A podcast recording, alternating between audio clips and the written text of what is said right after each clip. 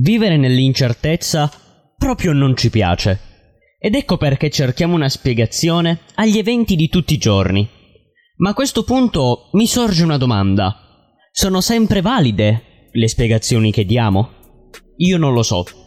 Ma possiamo scoprirlo, come sempre, dopo la sigla. Io sono Mirko Rovere e questo è Stupidamente Podcast. Ricordati che Dante disse fatti non foste per vivere come bruti, ma per seguir virtù e conoscenza.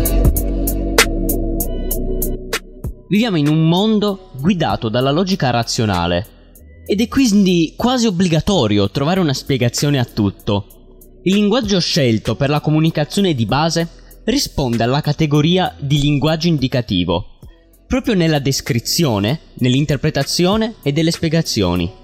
È il linguaggio della causalità lineare, per cui il ragionamento consiste nella ricerca delle origini, causa ed effetto.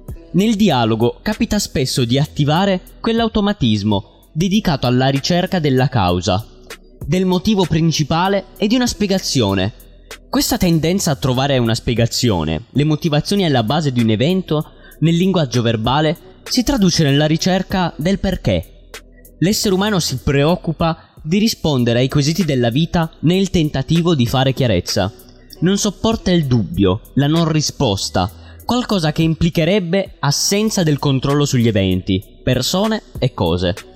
Il principio esplicativo è stato il principio delle scienze classiche, che concepivano un universo puramente determinista, un universo in cui la certezza e la verità invocavano un ordine in grado di mantenere il mondo complessivamente in equilibrio. Edgar Morin afferma che secondo a prospettiva delle scienze classiche, il principio della spiegazione intendeva la contraddizione come un errore cognitivo. Questo principio non è solo stato applicato alla ricerca scientifica, ma è anche riuscito ad affermarsi in quanto stile cognitivo socioculturale, come modalità di elaborazione della conoscenza.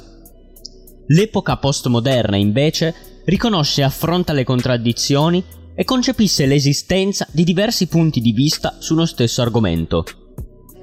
La logica del perché causale lineare fa parte della consueta interazione tra noi esseri umani, in misura maggiore o minore a seconda della nostra cultura. Di certo chiedersi e rispondere con un perché è un modo di trovare una spiegazione e per capire tutto, dalle situazioni più significanti alle più complesse da risolvere. L'esercizio del perché inizia sin dall'infanzia.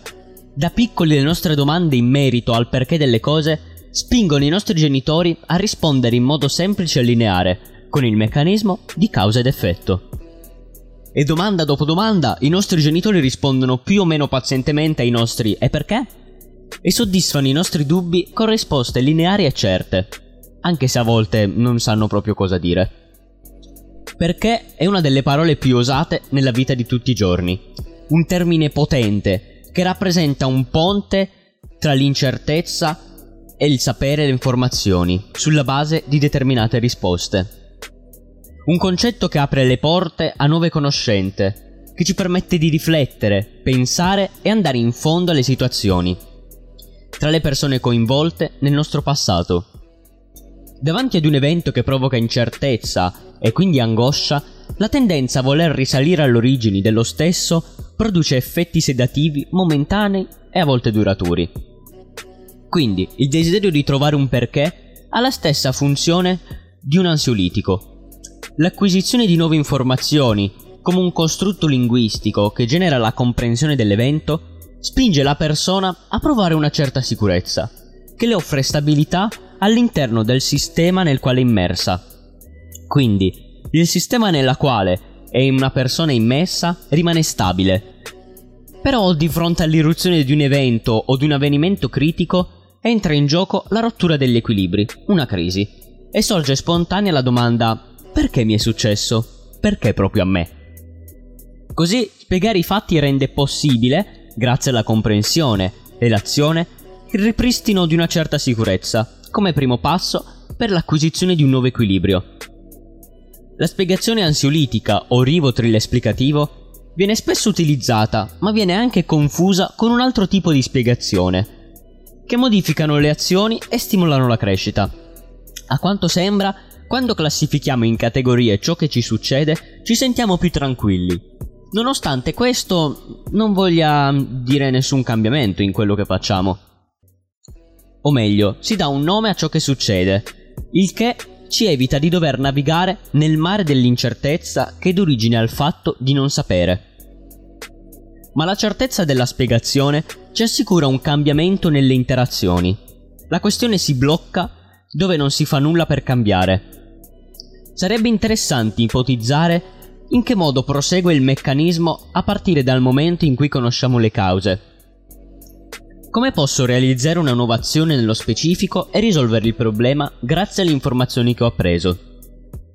I rivotril esplicativi sono pseudomotivi che non aggiungono contenuto né provocano un cambiamento nella mentalità.